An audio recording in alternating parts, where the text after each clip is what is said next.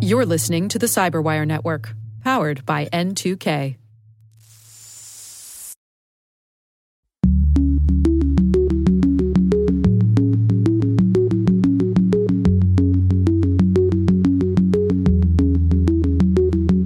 Benefit of cyber insurance theoretically is that you know there's going to be money and resources available to a victim of one of these attacks and that hopefully it'll help them kind of get quickly back on their feet. Hello everyone and welcome to caveat the cyberwire's law and policy podcast. I'm dave bittner and joining me is my co-host ben yelin from the university of maryland center for health and homeland security. Hello ben. Hi dave. On this week's show ben wonders why law enforcement are often cagey when it comes to revealing the electronic surveillance tools they make use of. I share a story of a judge requiring an insurance company to help a small business clean up after a ransomware attack. And later in the show, I speak with Peter A. Halprin. He's a partner in Pasich LLP's New York office. We're going to be discussing ransomware, and he's going to give us his insights on potential future privacy statutes. While this show covers legal topics and Ben is a lawyer, the views expressed do not constitute legal advice.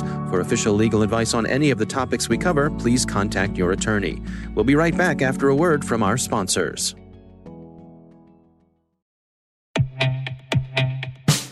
And now, a word from our sponsor, Syxsense. Syxsense provides award winning cloud based automated endpoint and vulnerability management solutions to streamline IT and security operations. With its advanced platform, businesses gain complete visibility and control over their infrastructure, reducing IT and security risks and optimizing operational efficiency. With Syxsense, you'll get real time alerts, risk based vulnerability prioritization and remediations, and an intuitive automation and orchestration engine so you can focus on your core business goals.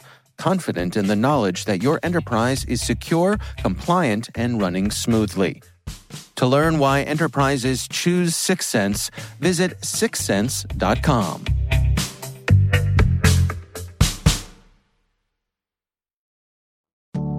And we are back. Ben, why don't you start things off for us this week? Sure. So, this article comes from Recode, which is a page on the Vox family of websites. Mm-hmm. And it's about how police departments are often cagey and unwilling to share information about police surveillance technology. Hmm. This particular writer tried to get information through Freedom of Information requests to the New York Police Department and was pretty much denied at every turn she talks about how she knows, based on public reporting, that there are a lot of artificial intelligence and algorithm based technologies that the NYPD uses, but we just don't have enough information on the extent to which these surveillance methods are used and how these algorithms are developed. Mm-hmm. Uh, so she went through her own history in requesting this information. She first filed a request for public records. She wanted documents related to contracts that the city had signed with a bunch of security companies. Mm-hmm. And one of the types of surveillance technology she was, she was interested in, and this was the subject subject of her request was what's called gun detection software. It uses AI to notify a law enforcement person when a gun appears in like a closed circuit camera feed. Hmm. But her entire request was rejected. NYPD said the documents would reveal non routine techniques and procedures, which is sort of a catch all way of issuing this denial. So she appealed that denial, and her appeal was denied for another reason. It said that if these methods were revealed, then these companies might have their trade secrets made public, and that would put them at a competitive disadvantage. Hmm. And she's not the only one who's had trouble making these requests. She talks about a lot of larger players, the ACLU, the Brennan Center for Security, who have tried to get the NYPD to be more transparent about technology that they've used. There was an article about how the New York Police Department had been using predictive policing tools where they send police officers to areas based on data they've collected on past crime that have taken place in those areas. Hmm. And we know that such data can be prone to algorithmic bias.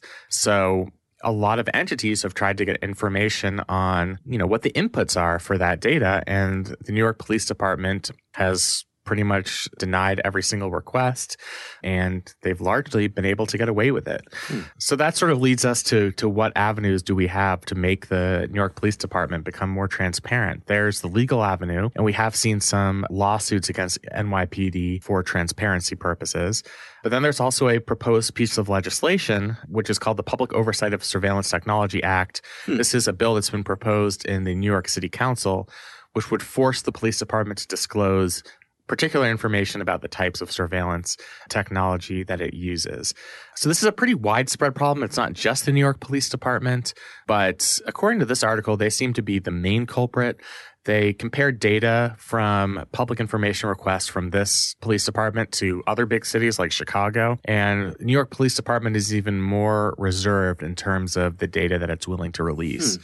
So, you know, it's concerning. I think a lot of us as a democratic society, we would be fine granting law enforcement access to these surveillance tools if you know we knew how they were being used and the extent to which they were being used and at least mm-hmm. we could mm-hmm. have some democratic say in the matter but because of the lack of transparency we don't really have full information people who are new york voters don't have complete information as to make informed decisions about these things and i think that's concerning with government in general are these sorts of purchasing processes are, are they generally open to public scrutiny in other words the parks and rec department if they're buying tractors to mow lawns and things like that generally you can get that sort of information right yeah through freedom of information requests now that's limited by the amount of interest in these purchasing processes so hmm. i don't know why somebody would request data as to which tractors, you know, unless you're doing an expose on corruption or something. But right, yeah, right.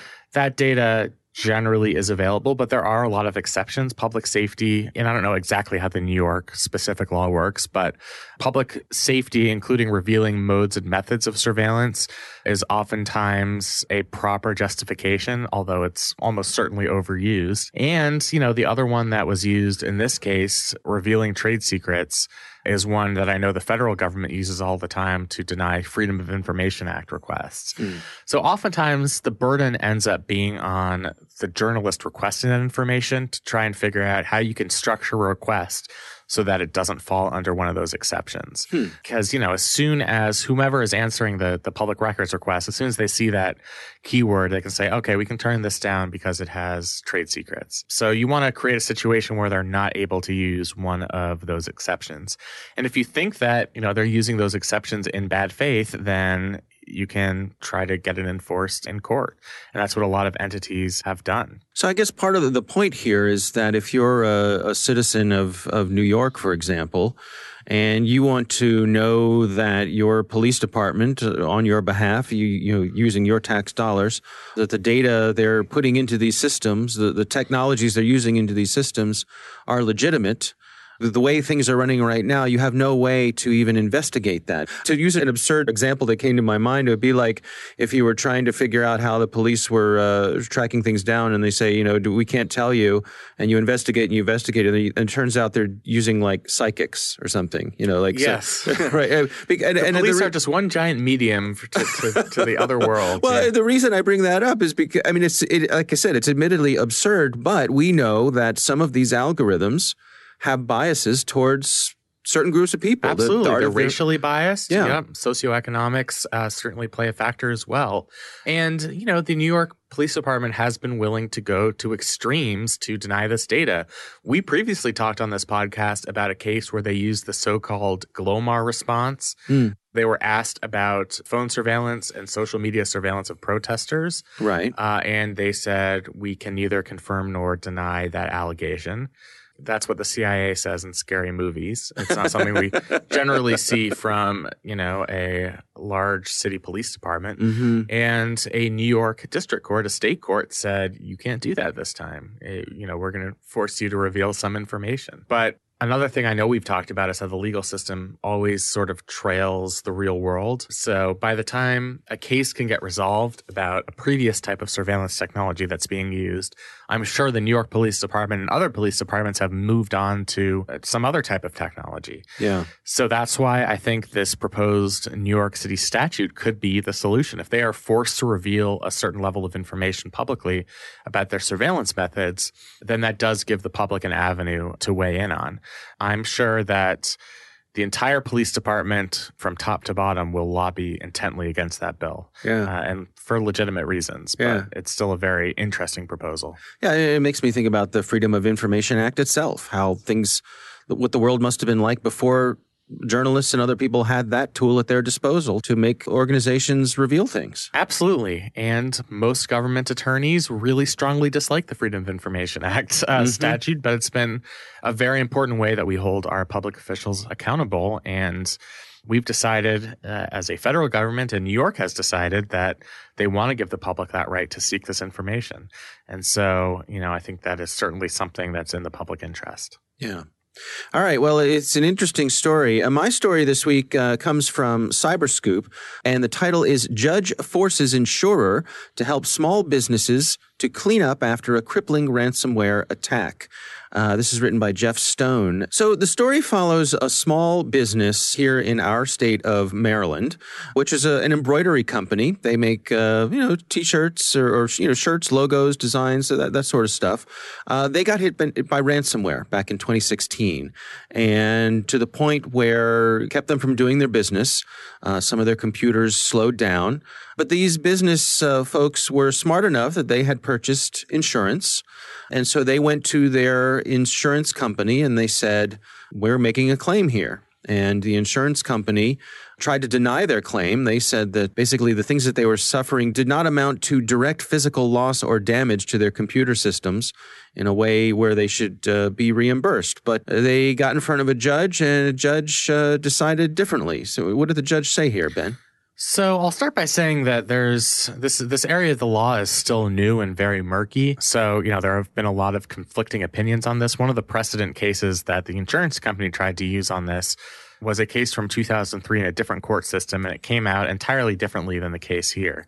So I think courts are still trying to figure out what the meaning of this term is direct physical loss of or damage to a computer system. And I think another thing worth noting is insurance companies have a strong incentive for a couple of reasons to get these claims denied. Obviously, it's saving them money if they don't have to pay out the claim, but Right. they also want them or maybe their subsidiaries to force entities, whether they be businesses or local governments, to specifically purchase cyber insurance, which we are increasingly seeing as an entirely separate form of insurance in the event of a ransomware attack. So, as it relates to the case here, the insurance company agreed to cover direct physical loss or damage. And part of that policy said that they would cover the loss of stored media files. Hmm. What the insurance company argues here is there was not any direct physical loss and damage because the entire computer system of this small business wasn't completely destroyed. That there wasn't actually this direct and physical loss because the computer system didn't cease functioning entirely. And what the court says is that is not a prerequisite for the insurance company to provide coverage. Hmm. The way the case law works and the way Maryland statutes work, there is no prerequisite that the entire system be destroyed in order for the insurance company to have to cover the loss of data. In fact, you can really glean a lot from the language in the insurance policy itself, which says that they will cover loss of data. That's one of the things that's included. Hmm. And, you know, if the insurance company really wanted to protect themselves in these circumstances, they would clarify in their insurance statement that they'll only cover physical loss if, you know, you have to rebuild the entire computer system from scratch Right. which was not the case here. They did not include that language in the policy. So, according to the prevailing case law, this does count as physical loss or damage. Yeah. And so, the upshot of this is in this particular case, the small business is going to get compensated by their insurance company based on this ransomware attack. And, you know, I think this is something where we're going to see a lot of case law going forward as ransomware attacks become more prevalent. Um, and as insurance companies realize that it's going to cause a hit to their bottom line, they might end up having to either adjust their policies or figure out better arguments in court to claim that certain types of losses don't qualify as this type of damage. Yeah, it's interesting to me that this ransomware infection took place in late 2016. And uh, as you and I discuss over and over again, the wheels of justice spin very, Very slowly. Yeah. so They're more I- like a horse-drawn buggy than a, an automobile. Right, right, like molasses. Mm-hmm. And it strikes me that that would have been more toward the leading edge of where ransomware itself was really becoming uh, front and center and the focus of things. And so the notion of having insurance policies that specifically called out ransomware, it's quite likely that that wasn't on anybody's radar back in 2016. Certainly not the way it is today. Absolutely And- not. Yeah, and I've heard I mean, many stories uh, these days where the insurance companies have, have sat up and taken notice that the, the the deductibles are higher, the coverage is lower, the policies are more expensive. They've adjusted. Right, as they always do. I mean, they have risk analysts who are trying to figure out, you know, where they're getting the most new claims. Right. And this is an area where we're now seeing a lot of claims.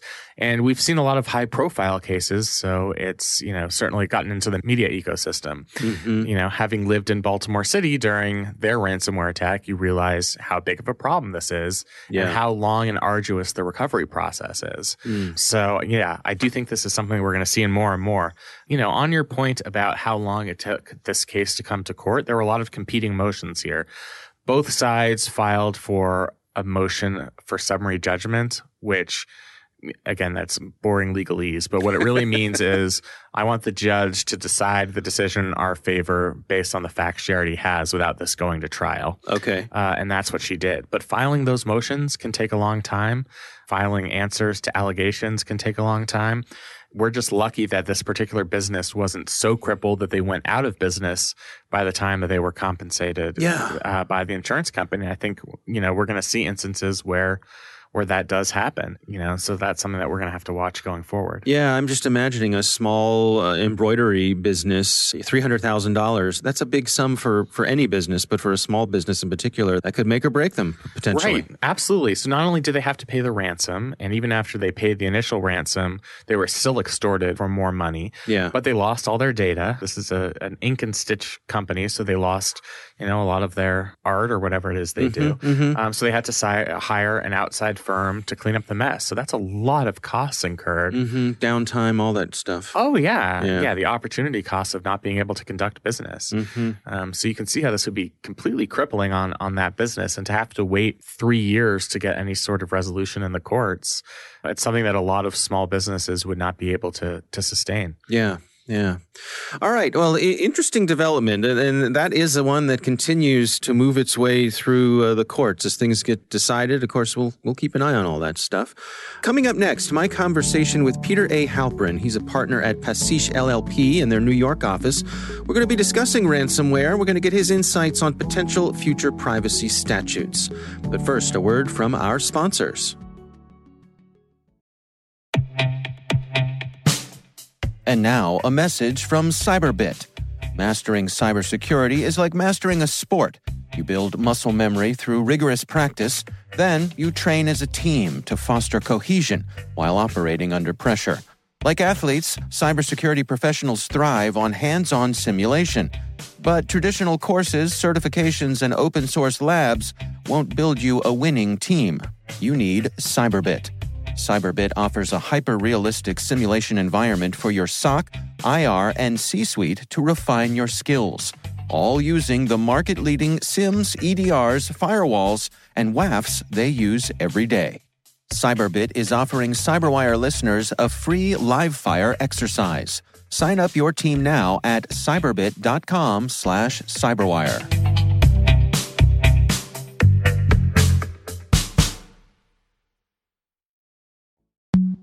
And we are back. Ben, I recently had the pleasure of speaking with Peter A. Halprin. He is a partner in Pasich LLP's New York office. And we had an interesting conversation touching on ransomware as well as his thoughts on where we stand in terms of potential future privacy statutes. Here's my conversation with Peter Halprin. I guess I would say that it's uh, terrifying. I think that ransomware is becoming more and more abundant, and it seems that the targets are ever shifting and growing, and that at some point seemed like it was was targeted and, and focused. Now is everywhere. There was a, a great article, I think it was from Fortune magazine, over the weekend about uh, RAAS, ransomware as a service. And essentially, mm. people on the dark web, for better or worse, and sometimes these are snake oil salesmen and saleswomen who are just trying to make a, a quick buck off of other schemers, but people who are essentially offering ransomware platforms with technical support and customer satisfaction so that uh, anyone who has the means can purchase access to these tools and then use them for their own nonsense or their, their own misdeeds. Now, I know one of your areas of expertise is insurance, and I'm curious what insights you can share as to how the insurance companies themselves have been adjusting to this new reality. It's very interesting. I mean, I, I'm an insurance lawyer, but I, I represent companies and, and, individuals who have insurance questions, who have insurance issues, and generally who have to litigate, arbitrate, or, or mediate with their insurer because their insurer hasn't paid the claim. And in the last couple of years, I've seen kind of an explosion in cyber crime, cyber incidents, and I guess as a result, cyber claims, where uh, our clients are bringing their claims to the insurers and hoping to get paid.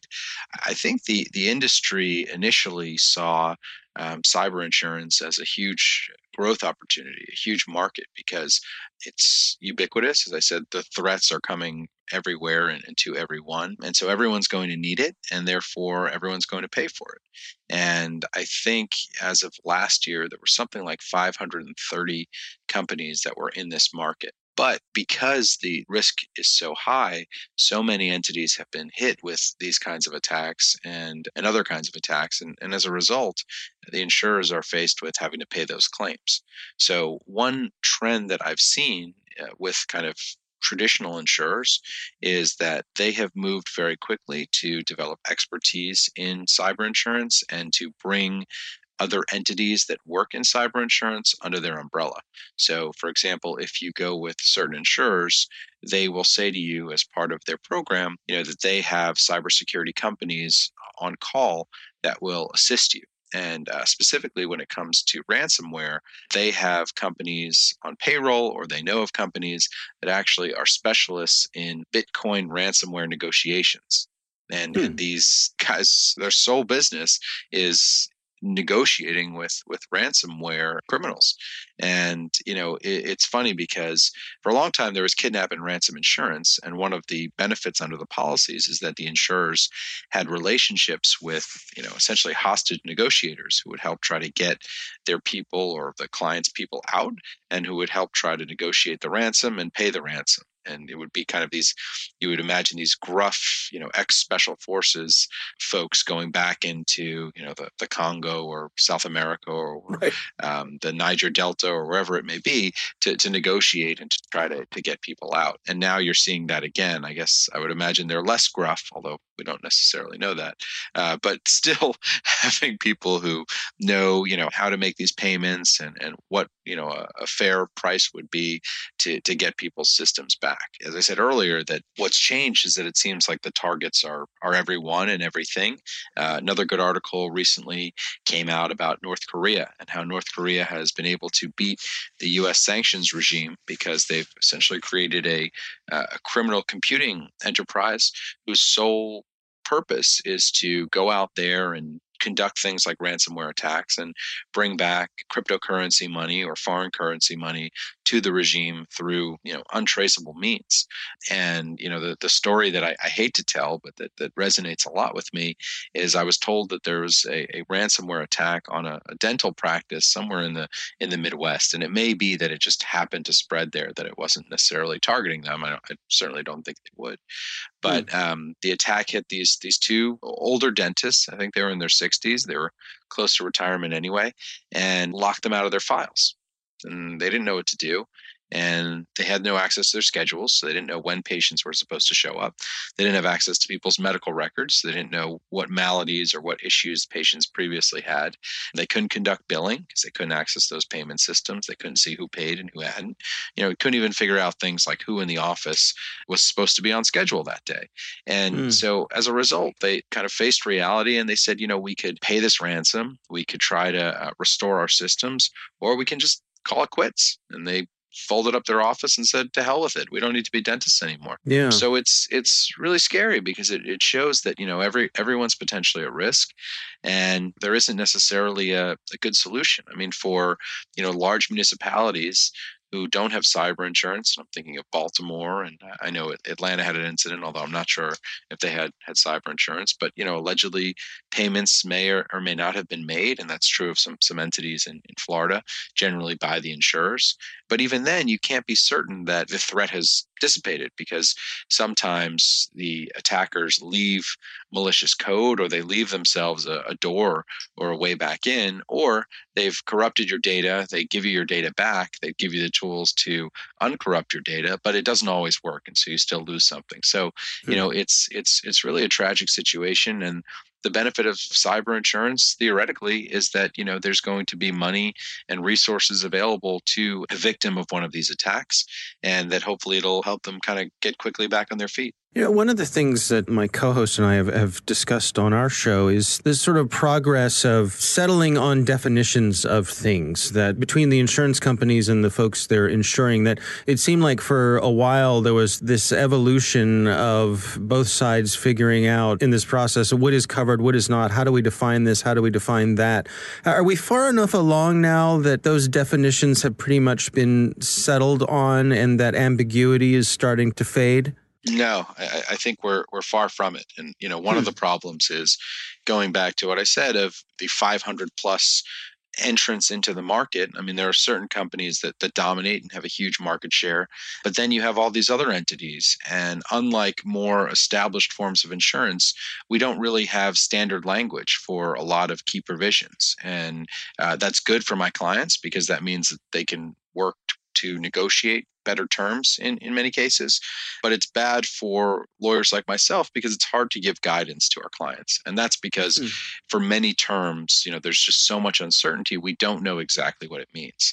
And so I think that, you know, the, the market will consolidate. I think that as you have uh, big criminal you know events ransomware events that go throughout the country or, or throughout a certain industry um, it may make some insurers weary of kind of continuing to be in the business. There's also some, you know, mergers and acquisitions, and then there's also insurtech. And uh, one of the big things that you're seeing out of insurtech is there are entities that are kind of like uh, lemonade in the in the homeowner space, where they're trying mm-hmm. to come up with these new cybersecurity solutions that are paired with the policies. So the idea is, in some ways, the insurers are betting on themselves and saying, you know, we'll we'll give you this comprehensive coverage at a decent rate but you have to accept you know using our cybersecurity consultants and so they're essentially hoping mm. that their methods and their people and their processes are so good that they they won't ever have to you know pay pay the claim because there won't be a claim i think the, the one last thing i'd want to add on ransomware and insurance is what may be the, the future battlefield and what may be an area of particular concern going forward is going to be business income insurance and business interruption insurance. And the idea hmm. that, you know, if a company is knocked offline for a period of time in the same way,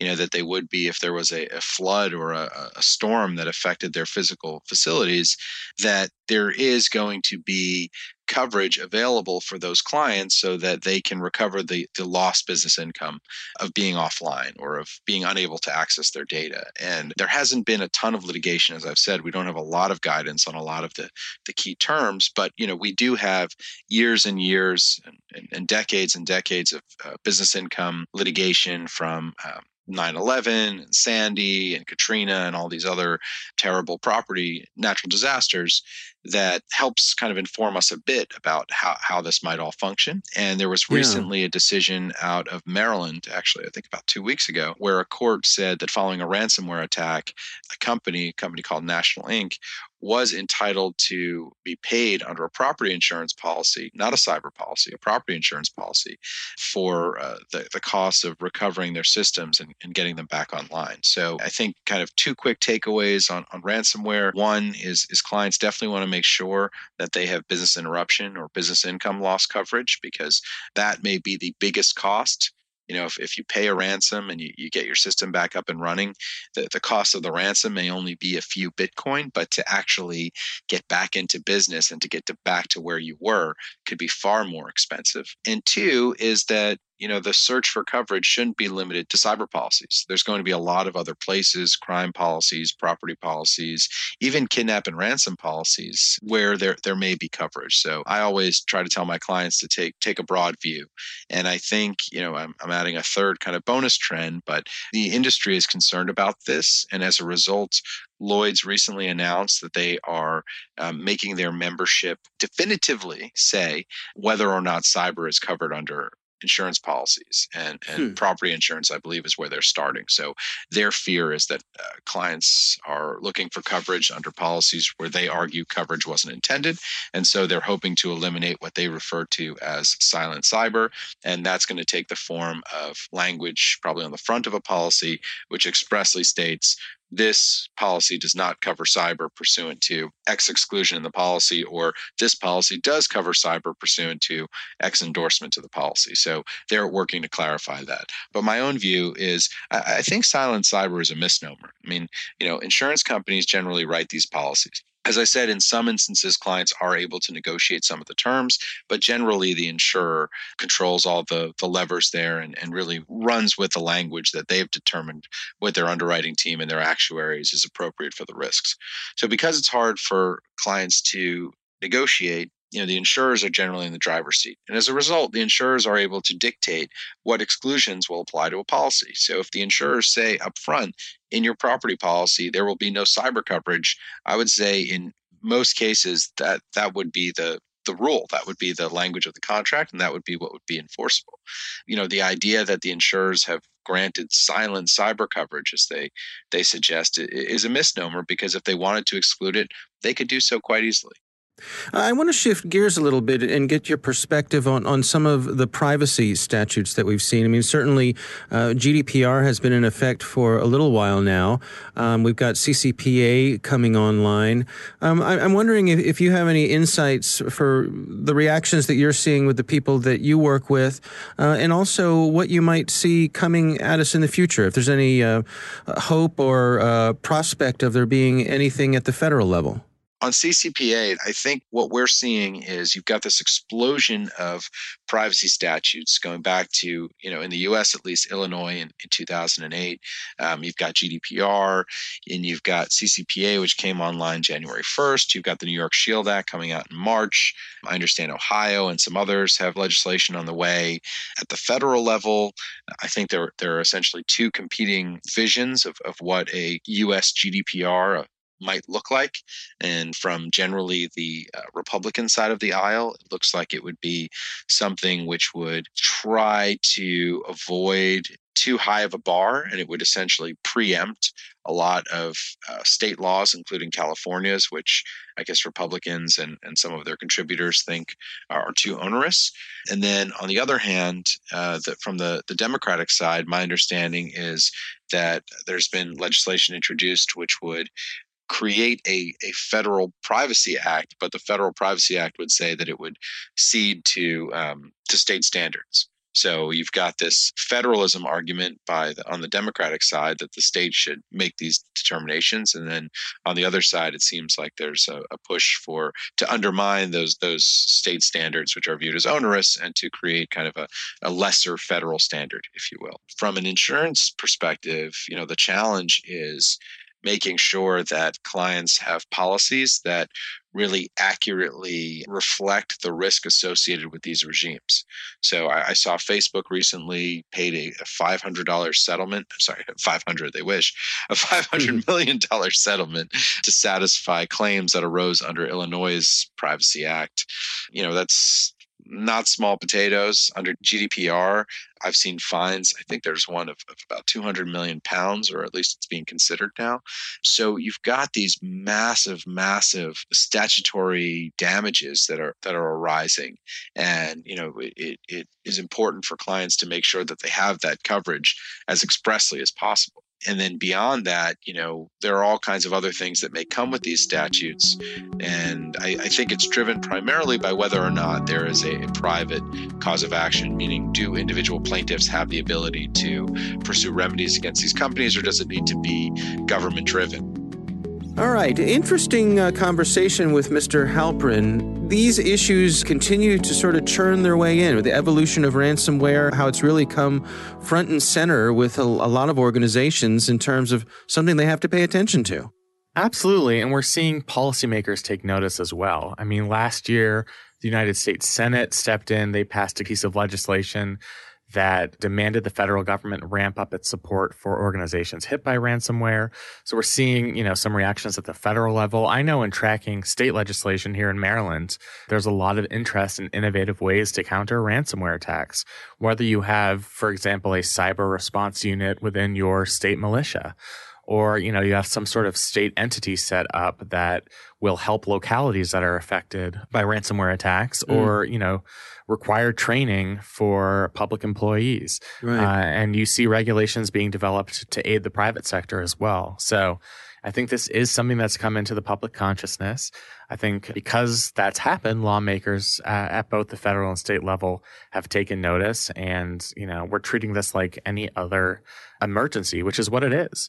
You know, it's going to have to become part of general emergency preparedness efforts because it's as much of a threat now as things like you know, terrorist attacks and, and public health crises. Yeah. I found uh, Peter Halprin's insights on the potential for future privacy statutes interesting and, you know, wh- where he came down on the possibility of, of us having a federal statute. Where do you stand on that these days? Do you think there's any hope there that we'll see anything in the near term or absolutely nothing going to happen until after this year's election? I mean, that's the general rule. We are paralyzed and we are polarized. Congress has just limited bandwidth to do anything anything. You know, one thing that does give me hope is I think there's a groundswell in both parties based on these large scale data breaches to do something about data privacy. I think whether that happens this year is more of an open question you know, one major factor is not only did the CCPA in California just go into effect at the beginning of this year, but there have been some implementation problems, suggestions that the language of that statute could have been refined. So it might be that the federal government wants to see how states are applying these statutes, what mistakes states are making mm-hmm. before they wade into their own, coming up with their own privacy and data protection laws and, and regulations. Right. States are the laboratories. They right? are the, the laboratories of democracy. That's right. But, you know, I don't think this is a problem that federal lawmakers can ignore forever, specifically since, you know, our counterparts in the European Union have already taken action. Mm-hmm. And US companies have already had to you know comply with GDPR. Right. So they sort of know where this area of the law is going in the future. Yeah. Um, and you know the U.S. wants to stay ahead of the curve on this topic.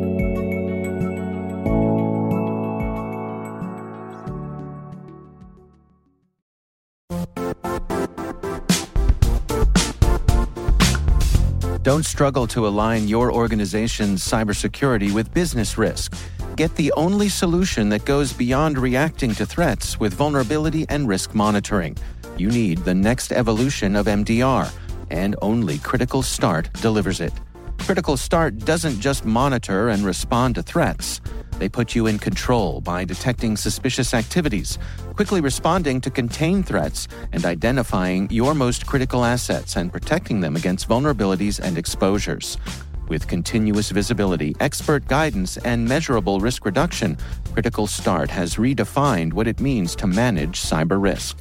Demonstrate provable security maturity to your leadership while positioning your program to achieve the greatest risk reduction per dollar spent.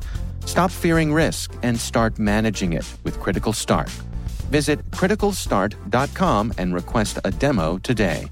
That's criticalstart.com.